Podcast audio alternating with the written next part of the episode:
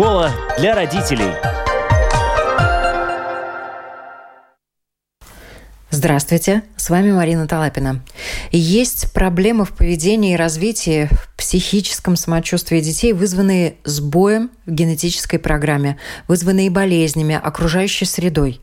И есть проблемы, вызванные поведением взрослых.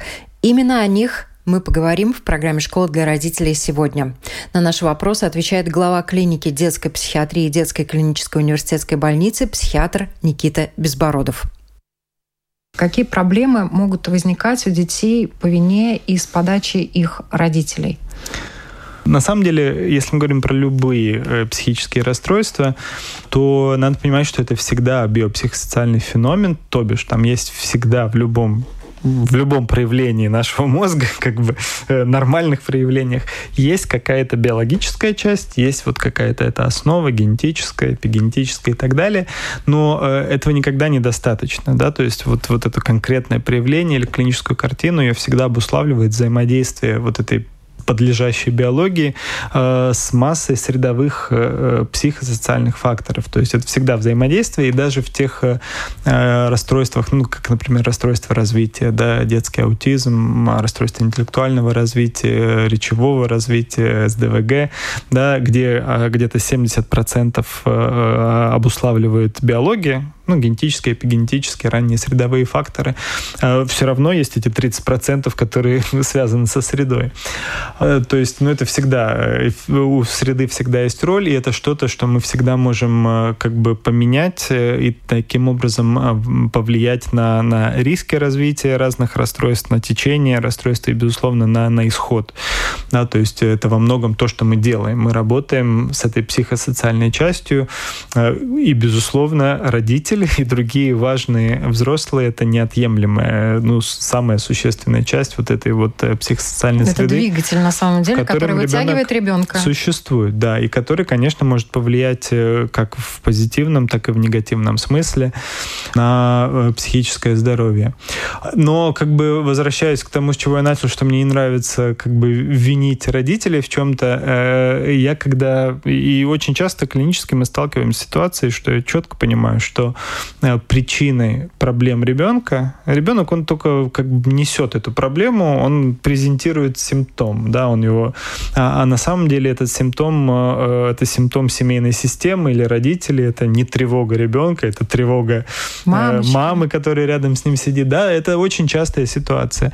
Э, но то же самое, и в этот момент, конечно, это может фрустрировать, потому что, ну как, ребенка привели к тебе и вот посадили и сказали, что давай лечи, да, вот проблема. А на самом деле ты знаешь, что проблема не вот, а проблема несколько другая.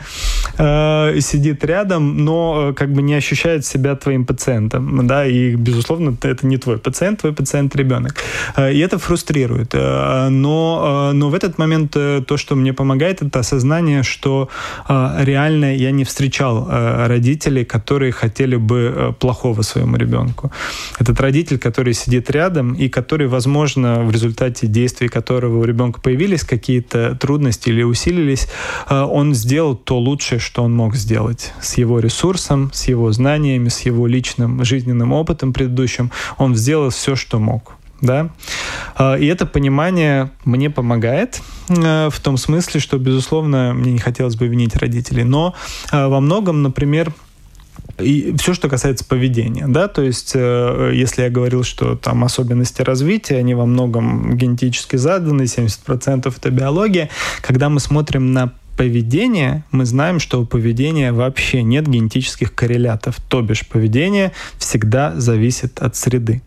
А, и если ко мне приводят ребенка, вне зависимости, э, какой у него особенности развития, у него типичное развитие мозга или оно атипичное, там, не знаю, у него аутизм или СДВГ или еще что-то, если его приводят с жалобой на, то, на расстройство поведения, э, я знаю, что мне нужно смотреть, что происходит вокруг, да, как, э, что происходит э, в той среде, где он находится, что происходит в коммуникации с родителями, как родители реагируют, да, потому что поведение задано э, средой, и если среда соответствует потребностям ребенка, то у него не будет расстройств поведения, вне зависимости от его особенностей развития, но, конечно, та среда, которая, например, соответствует потребностям ребенка с СДВГ, синдром дефицита внимания с гиперактивностью, да, она несколько отличается от той среды, которая э, соответствует потребностям такого нейротипичного среднего ребенка. И, и большая часть того, что мы делаем, на самом деле, это работа с родителями, это э, ну, э, помочь им понять вообще, что это такое, да, э, какие причины, э, помочь им, ну, не только со знаниями, а на самом деле с навыками, да, потому что, э, не знаю, по-русски восп воспитание, опять какие-то негативные, да. какие-то негативные коннотации есть у этого слова. По-английски есть хорошее слово parenting. Родительство. Р- родительство, не, не знаю, да. Вот, конечно, это, это очень-очень важный процесс. Это тот процесс, через который, по сути, например, мы все тренируем наши и, и обретаем наши навыки контроля, регуляции эмоций, регуляции поведения, да. И если есть у ребенка трудности с этим, да, то то всегда нам нужно смотреть на то, как мы можем помочь родителю лучше э, быть еще лучшим. Э, Но это такая задача не из легких. Э, и да, безусловно, переключить да. родителя с ребенка на себя, mm-hmm. особенно когда поведенческие какие-то проблемы. Mm-hmm. Вот э, я, я хотела спросить, сколько сеансов нужно, чтобы родитель понял, что ему надо работать с собой, над собой и так далее. И вообще, на самом деле, у нас, мне кажется, еще ну, общество доросло, но далеко не все родители угу. готовы э, понимать, что им нужна помощь. Да. И тут э, вообще какие выходы? Не, ну ситуации, безусловно, есть разные. Я думаю, что э, как бы даже в рамках моей э, практики клинической э, ситуация меняется. И, конечно, э, те родители, с которыми я сталкиваюсь сейчас, ну, их уровень как бы осознанности и, и ну, а в том числе своей роли в развитии ребенка, он значительно выше. И в том числе это одна из причин, почему, почему мы видим, что у нас увеличивается количество пациентов. Это не потому, что дети начинают больше болеть психически, это потому, что родители раньше замечают, э, раньше э, обращаются за помощью, и по сути это неплохо, да, это вообще хорошо, наверное. То есть что-то в этом меняется постепенно, но, но ситуации, безусловно, есть очень-очень разные, и есть ситуации, когда, когда ну, реально семья — это не ресурс, это не тот ресурс, который мы можем использовать, но в этой ситуации как бы в вдвойне и втройне важно, э, что происходит в других э, сферах. Да? Например, школьная система — это существенный ну, ресурс, который... Э, потому что не у всех, не всем детям повезло э, с этой социальной ситуацией, в которую, в которую они попали. Да, э, не всех родителей можно, и не все родители хотят э, поменяться. Ну, что, что им самим что-то нужно делать, чтобы помочь ребенку, да, не все родители это могут сделать, и это нужно понимать, но поэтому важно, что есть какие-то другие системы помощи, эти сетки, которые этого ребенка могут поймать, да, что семья это не единственная, где ну, ну, кто за тебя ответственен, ты сталкиваешься в своей жизни с массой взрослых, и это мы знаем, а, на самом деле, это, это основано на данных, что а, про детей, если говорить, которые в очень неблагоприятной ситуации находятся, а, социальный, важно, чтобы в твоей жизни был хотя бы один взрослый, которому не все равно, которому э, ты важен, и который, э, которого волнует, что с тобой происходит, и не обязательно это родитель, да, это может быть быть бабушка или дедушка или дядя или тетя, это может быть э, учитель в школе, это может быть э, тренер в спортивной секции, но, но очень важно, чтобы это взрослый был. И тем детям, которые в семье это не могут получить, э, ну, это, мне кажется, наша задача как общество создать такие системы помощи, которые могут их поймать. Ну вот еще одна грань, к сожалению, есть, да, и многие уже знают об этом, говорят, и много говорят о том, что не обязательно бить ребенка, не обязательно, не обязательно даже на него кричать, да, можно игнорировать ну, его потребности, да, и наносить ему... Вы описываете разные типы насилия в данный момент, да, есть физическое насилие, есть эмоциональное насилие, и, и мы знаем, что с точки зрения последствий, как бы то, что вы сказали, игнорирование потребностей ребенка, на самом деле, с точки зрения последствий долговременных, э, во многом э, ну, влияет еще более, даже более негативно, чем физическое э, или эмоциональное насилие. Мы знаем об этом. Так что вы описали разные типы типы насилия, прямого и непрямого. Ну, которые, к сожалению, присутствуют в жизни очень многих людей, взрослых и детей. И у некоторых это неотъемлемая часть жизни, да, там, угу. когда все в розовом облаке. Это, это, это, такие... Не, ну в розовом облаке, я думаю, что никто не существует, э, невозможно вырасти без травм. Мы все выросли, как бы, и это совершенно нормально. Это часть э, нашего развития в том числе, потому что если среда абсолютно оптимальна, это не помогает нам... Это, это теплица. Ну да, это тепличные условия, и попадая в реальную жизнь, конечно, конечно, навыки справляться с, с какими-то э, разными э, препятствиями в жизни, они тоже очень важны. То есть э, нам важно... Но есть э, как бы есть разные типы стресса, да, есть так называемый э, эустресс, да, это позитивный стресс, который нужен нам, чтобы развиваться. Есть дистресс, да, это тот негативный стресс, который в том числе, например, опыт насилия вызывает, безусловно, дистресс, и мы знаем, что это связано с, ну, с очень большими рисками, как непосредственными, так и долговременной перспективе в смысле развития. Но есть еще такое понятие, как э, э, переносимый стресс.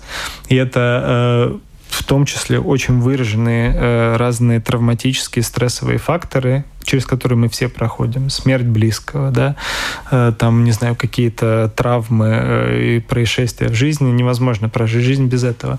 Но если э, эти стрессовые факторы, они действуют в условиях защитных отношений, протективных отношений, да, ну, вот это вот изначально это первичное отношение между ребенком и его первичным опекуном, родителем.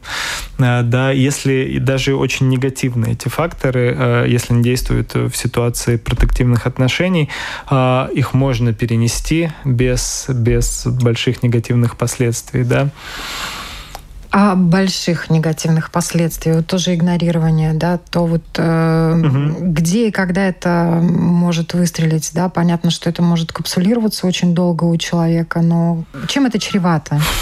Ну, ну, как бы это очень э, обширная тема, потому что мы знаем, что как бы э, разные типы насилия по-разному влияют на созревание мозга, ну, что, в общем, логично, потому что наш мозг, он приспосабливается биологически к той среде, в которой он существует, чтобы выжить, да.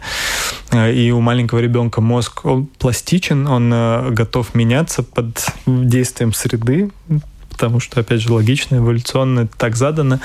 И чем старше человек, тем как бы э, мозг, он теряет постепенно свою пластичность, э, и ему тяжелее меняться, да. Но вот проблема в том, что если ребенок, особенно в ранних периодах э, развития, существует в очень ну, негативный и в очень ну, в среде, где много насилия, да, то, то это, безусловно, влияет на его мозг, его мозг приспосабливается. Но когда время проходит, учитывая, что пластичность уменьшается, эти ранние приспособления, которые мозг совершил, они как бы фиксируются в структуре мозга. И мы знаем, например, что у детей, которые перенесли э, повторно там, сексуальное насилие да, во взрослом возрасте, э, у очень большой части есть проблемы, как начиная с сенсорного даже уровня, да, то есть чувствовать там сексуальное какое-то удовольствие, да, потому что у них изменена структура тех частей мозга, которые отвечают за иннервацию э, половых органов, да, потому что мозг так так приспособился. Лучше не чувствовать, да, чтобы выжить. То есть и то же самое касается других видов там э, насилия. А игнорирование? А если мы говорим про игнорирование, та причина, почему это э, еще более, э, как бы, может быть еще более негативно, потому что, по сути, но это то, что происходит э, в этих первичных важных отношениях, да, и это изначально проблема этих отношений, и мы уже говорили о том, что даже очень выраженную травму можно перенести, даже насилие можно перенести без больших э, потерь э, и последствий, если это происходит в контексте того, что у тебя есть вот эти вот защищающие отношения. Игнорирование — это проблема уже этих отношений, то есть ясно, что этот ресурс, он, он уже недостаточен, и это влияет на, по сути, на систему привязанности. Да? А система привязанности, attachment э, по-английски это называется, это та основа, на которой э, строится вся наша дальнейшая эмоциональная жизнь, наша способность строить отношения, наша способность э, регулировать свои эмоции и так далее. Да? То есть это проблема Вообще в том... это база. Да, это secure base, да, это, это эм, как это по-русски, господи? Ну, система безопасная, безопасная база, да. То есть это, это влияет на вот это вот, э, на это базовое ощущение безопасности, и это влияет на систему привязанности, э, которая формируется, э, ну, так и стабилизируется в первые полтора-два года жизни, и в дальнейшем она достаточно стабильна. И как бы чем дольше проходит времени, тем больше энергии нужно, чтобы поменять как-то эту систему привязанности. Это то, в том числе, чем занимается, например, психотерапия. Длительная, да, э, любая длительная психотерапия, она направлена, по сути, на изменение э, вот этой системы привязанности, на то, чтобы дать человеку опыт других отношений, которого у него не было, да, в его первичных отношениях. И через призму первичных отношений мы строим все наши дальнейшие отношения в жизни. Да, если, если у человека, если ты наступаешь на одни и те же грабли в жизни, то стоит подумать, что, может быть, э, может быть, тебе нужен другой опыт отношений, и это то, что может дать психотерапия. И вот то, что касается как раз психотерапии, семейной психотерапии, mm. многие воспринимают ее как э, э, терапия для улучшения отношений между партнерами, mm. э, между мужем и женой. На самом деле, э, благодаря ей можно э, улучшить родительско-детские отношения. Не, ну безусловно, если мы говорим про, про мою сферу, про детскую психиатрию, то э, семейная психотерапия это вообще одна из основных э, э эффективных э, методов помощи, особенно если мы говорим про э, маленьких детей э, с расстройствами эмоционального э, и поведенческого да, спектра, да, эмоционально-поведенческие расстройства, то есть тревога, депрессия, не знаю, расстройство поведения и так далее. Если мы говорим особенно вот дошкольный возраст, то по сути лечить ребенка достаточно непродуктивно. То есть можно, конечно, что-то, но намного более эффективно через семейную психотерапию ну, как бы лечить семейную систему. Да? Потому что это всегда проблема не одного этого ребенка, это проблема всей семейной системы, он только тот, который как бы несет этот симптом, точка меньшего сопротивления. То есть, да, да, семейная психотерапия в моем представлении, она вообще не, не про улучшение отношений, а, а на самом деле она для, для, для того, чтобы помогать эм, ну, ну да, я детский психиатр детям э, с разного рода эмоциональными поведенческими расстройствами, особенно в маленьком возрасте. С подростками чуть-чуть по-другому. Там тоже, конечно, психотерапия семейная, она важна, но подростку нужна и, собственно, самому ему на него направленная помощь, а с маленькими детьми, да. Но другая проблема в том, что, например, э, вообще э, все эти как бы немедикаментозные интервенции в Латвии, э, они очень ограниченно доступны, и это только последние годы, когда государство, к счастью, начало вообще что-то делать в этом смысле, оплачивать немедикаментозные интервенции. Но если мы говорим про семейную терапию, она, к сожалению, очень-очень ограниченно доступна. Это та сфера, которая в Латвии абсолютно, в моем представлении, не развита, да, и это та сфера, в которой ближайшие десятилетия нам нужно будет очень много вкладывать. Ну, это такой ключевой момент, да, для того, чтобы это развивать, mm. потому что понятно, что даже родители, если бы и слово «хотели» у меня почему-то язык не поворачивается сказать, потому что да, как, никто не хочет признавать э, какие-то вещи, э, да, но тем не менее, если, если они готовы пойти, может быть, не все могут себе это позволить. Да, безусловно. Ну вот в новой клинике у нас даже предусмотрено отдельное помещение специально для семейной и групповой психотерапии. Там специфический такой как бы организация этого помещения. Там есть полупрозрачное стекло, да, потому что часть семейной терапии заключается в том, что семья общается так, как она общается, и за ней наблюдают терапевты. Да, и потом дают фидбэк и обратную связь. И бывает так, что терапевты обсуждают, а семья наблюдает из, из этого полупрозрачного стекла. Ну, то есть там очень разные интересные методы, которые реально работают. Вот такая возможность техническая у нас будет. Ну, опять же, весь вопрос а, в людях, персонале.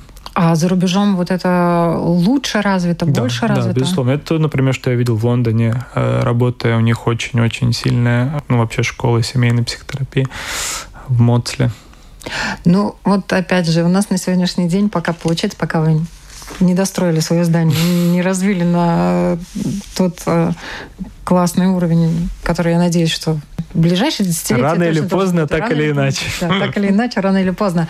А, чем могут родители помочь себе сами, у которых более-менее нормальный уровень осознания угу.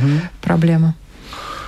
Не, ну мне кажется, вы правильно сформулировали э, в том э, смысле, что, ну, если есть ощущение, ну, что, что у ребенка есть какие-то проблемы, ну, особенно если мы говорим про проблемы, э, например, эмоционального характера, да, или поведенческие проблемы, то всегда как бы полезно начать с себя подумать, как, как я себя чувствую, да, какое мое настроение, как у меня с тревогой.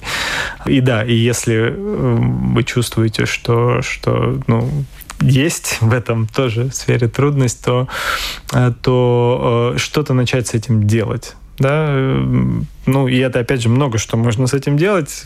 Смотрим на эту пирамиду, можно во многом помочь себе самому, можно обратиться к близким и получить поддержку, помощь. И можно в том числе обратиться за профессиональной помощью, психологической или, или психиатрической. А, но, но у нас у всех, безусловно, есть такая тенденция, то есть э, мы хотим лучше для детей, мы хотим помочь им, у ребенка тревога, и вот мама бежит и ведет э, ребенка к врачу, э, да, абсолютно, ну, махая рукой на, на собственное эмоциональное состояние, на свою тревогу, на свою депрессию, да, хотя на самом деле самый эффективный метод помощи в этот момент было бы помочь родителя, да. И это, ну, наверное, это первый такой, первый такой э, самый важный э, момент э, прислушаться к себе, подумать, сесть и три минуты хотя бы в день подумать о том, как я себя чувствую, да, это поможет детям намного больше, чем чем разные другие вещи, которые могли бы сделать. На наши вопросы отвечал детский психиатр Никита Безбородов. Латвийскому радио 4 доктор рассказал о том, как взаимодействие взрослых с детьми может влиять на самочувствие ребенка и помогать или мешать в решении вопросов, связанных с психическим здоровьем ребенка. К доктору психотерапевтических наук, гештальт-терапевту Артуру Домбровскому, мы обратились, чтобы подробнее поговорить о насилии в семье и, в частности, об эмоциональном насилии, которого порой люди могут не замечать, как это может влиять на самочувствие ребенка.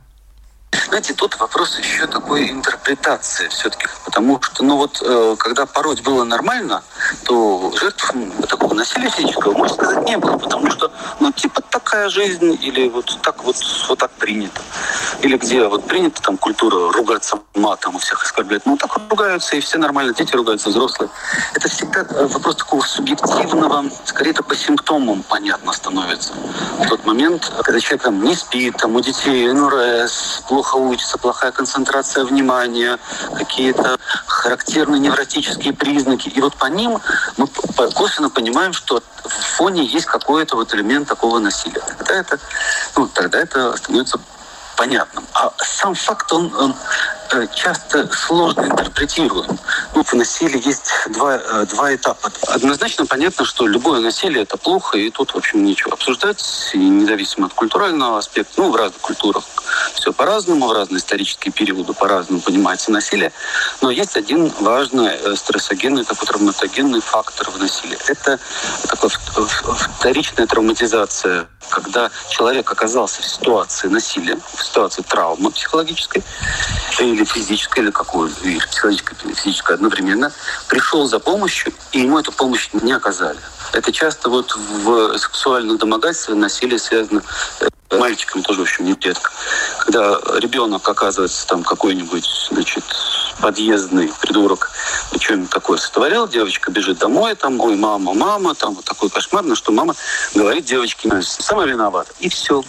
Отец сказал, а, нефиг тут шляться по ночам, так тебе и надо. И это вот, вот это делает травму. Вот этот факт, а не события в подъезде. Если папа встал, там, пошел, нашел этого мужика, там, не знаю, что-то с ним сделал, полицию отдал, мама обняла девочку, поцеловала, сказала, ты моя самая дорогая, я всегда с тобой научу тебя, защищу. А папа сделал работу как мужчина, то эта травма подъездная проходит. Да, был эпизод, было что-то. Ее можно понять, ассимилировать, как с этим в своей жизни. А когда э, насилие внутри семьи, то есть домашнее насилие, это вот там все еще катастрофичнее, потому что тот, кто меня должен защищать, мать, отец, бабушка, дедушка, старший брат, они как раз и есть те, кто меня психологически или, не дай бог, физически насилует. И тогда мозг оказывается в тяжелом состоянии, он не может решить эту задачу вообще. Потому что кому я бегу за помощью к близким, а они же оказываются фактором насилия. И это вот так такая самая тяжелая травматизация, конечно. Ну и тут они за помощью часто не могут обратиться, потому что любят родители, и они же в насилии. И это, конечно, потом всплывает через много лет. Есть такие всякие психологические механизмы э, вытеснения, которые люди забывают вообще, что у них такое даже было потом. Там, кстати, длительная достаточно терапия, там как-то потихонечку всплывает. Вдруг понятно, что у меня там правый глаз дергается, и я вообще в жизни всего боюсь, а потому что вот была такая вот история. Так что вот так оно бывает. Я тоже взял бы вот две крайние точки. На одном полюсе есть вообще-то воспитание. Ну, то есть родители пытаются что-то там своим детям передать, исходя из своих представлений о том, что есть хорошо и что есть плохо. Ну, э, любая э, система воспитания – это вообще-то в некотором смысле насилие, поэтому всегда очень трудно понять, где вот это насилие, а где это педагогика какая-то такая домашняя. Ну, там ребенок хочет съесть э, все конфеты. Вот хочет съесть все конфеты, прямо орет, хочу съесть все конфеты. Ну, а ему их не дают. И говорят, нет, а он, я хочу. И прямо устраивает такой цирк. Ему не дают от насилия, ну, в общем, насилие, конечно. Он расстроен, он бежит к маме, папа не дает мне конфеты. Мама говорит, тоже нельзя тебе конфеты. А мой хороший, нет, все равно я вас не люблю, вас классическая сцена, которую многие родители, наверное, видели много раз. Это насилие, не давать ребенку конфеты. Ну, в общем, да. Оно правильное действие, не давать конфеты? Конечно, правильное. Ну, когда, как же так вот, потому что это вредно. Вот. Потом ребенок вырастает и одевает на себя что-то, что в, в представлении родителей выходит за рамки вообще всяческого сексуального приличия, потому что в наше время так не ходили.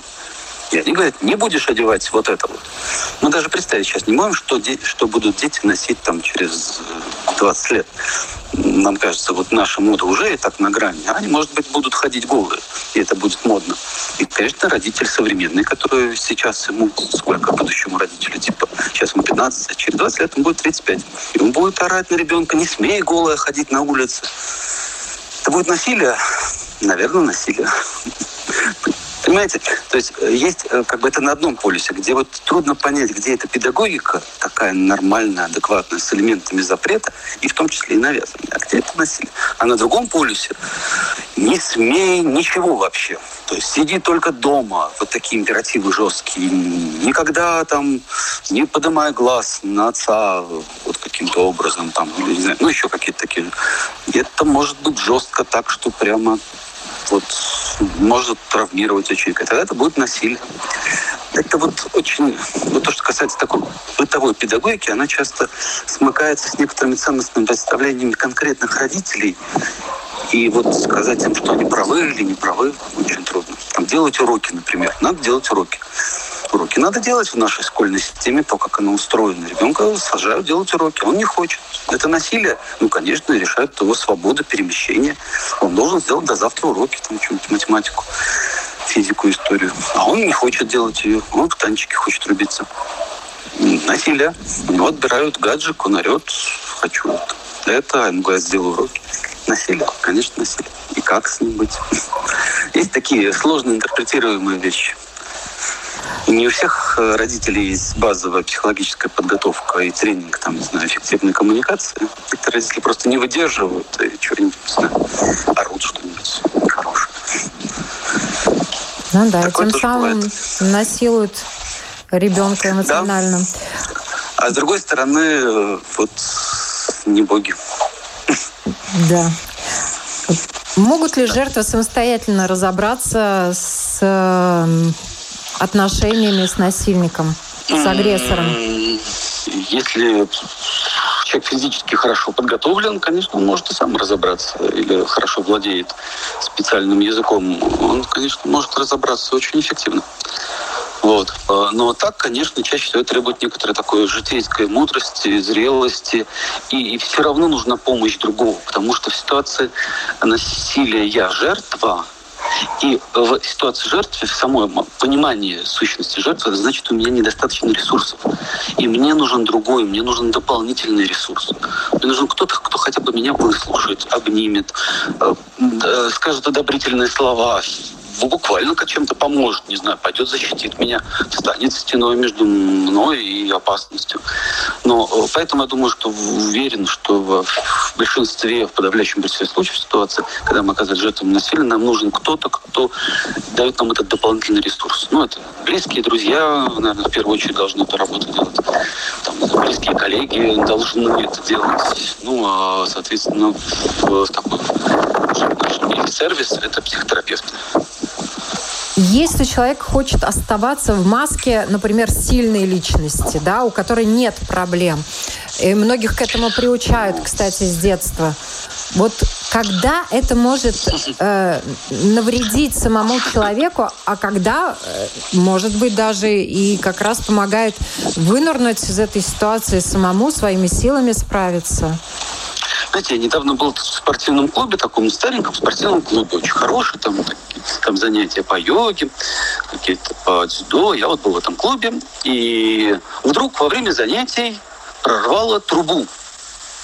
А, э, сам, ну, спортзал хоть в таком полуподвале, в таком, как это называется, нижний этаж такой.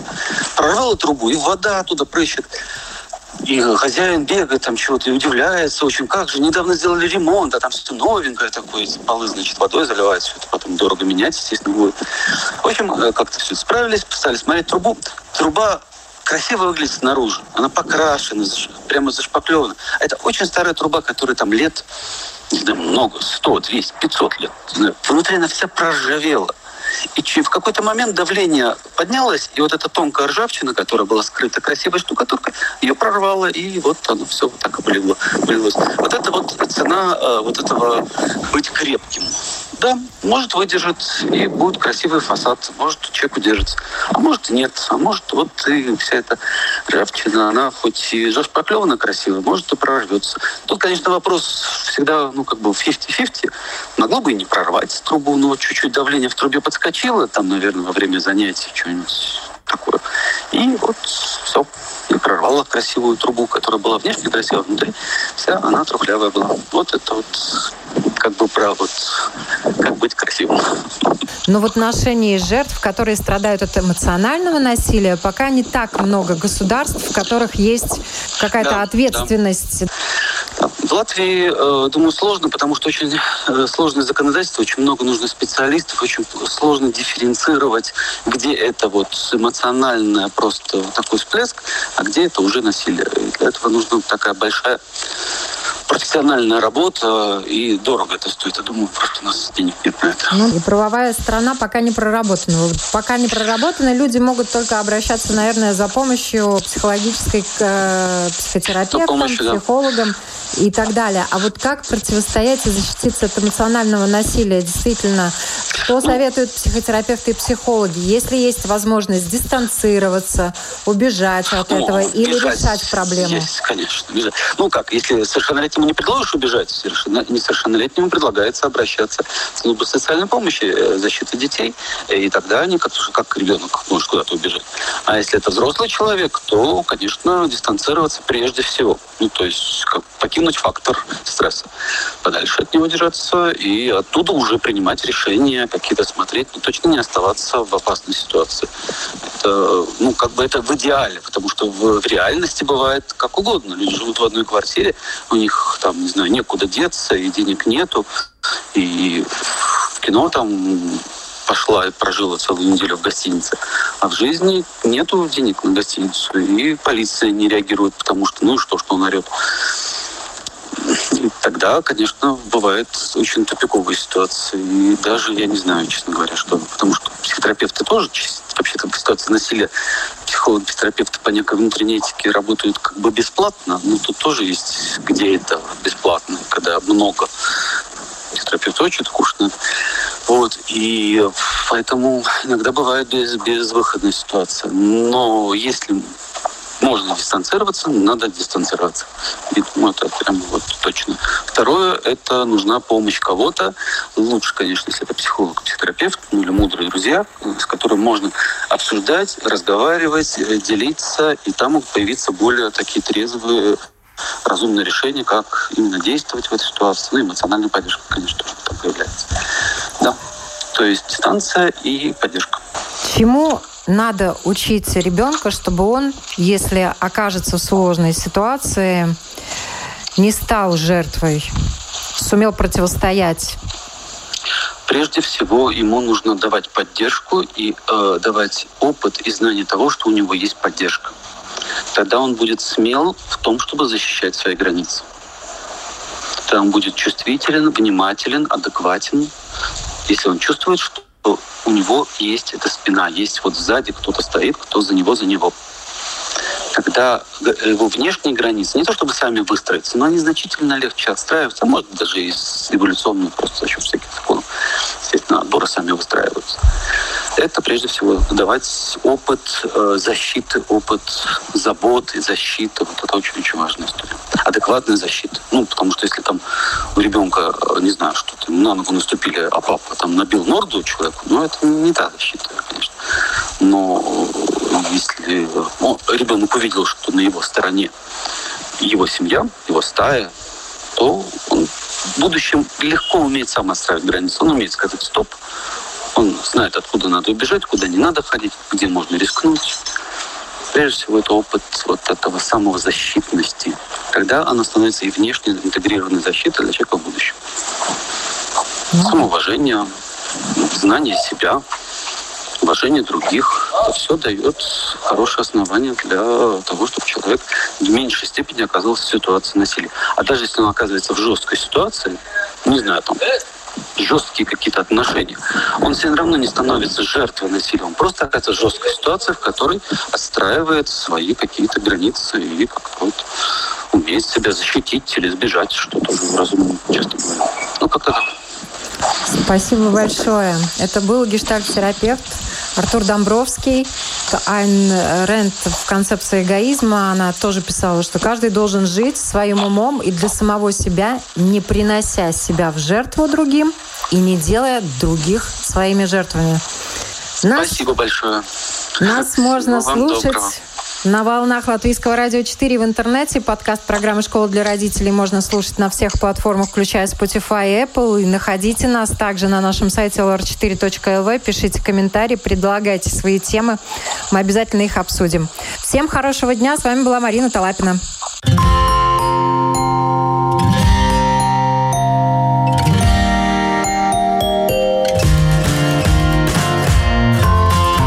Стать другом, учителем, доктором.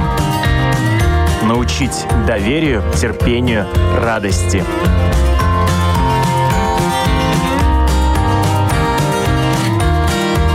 Школа для родителей на Латвийском радио 4.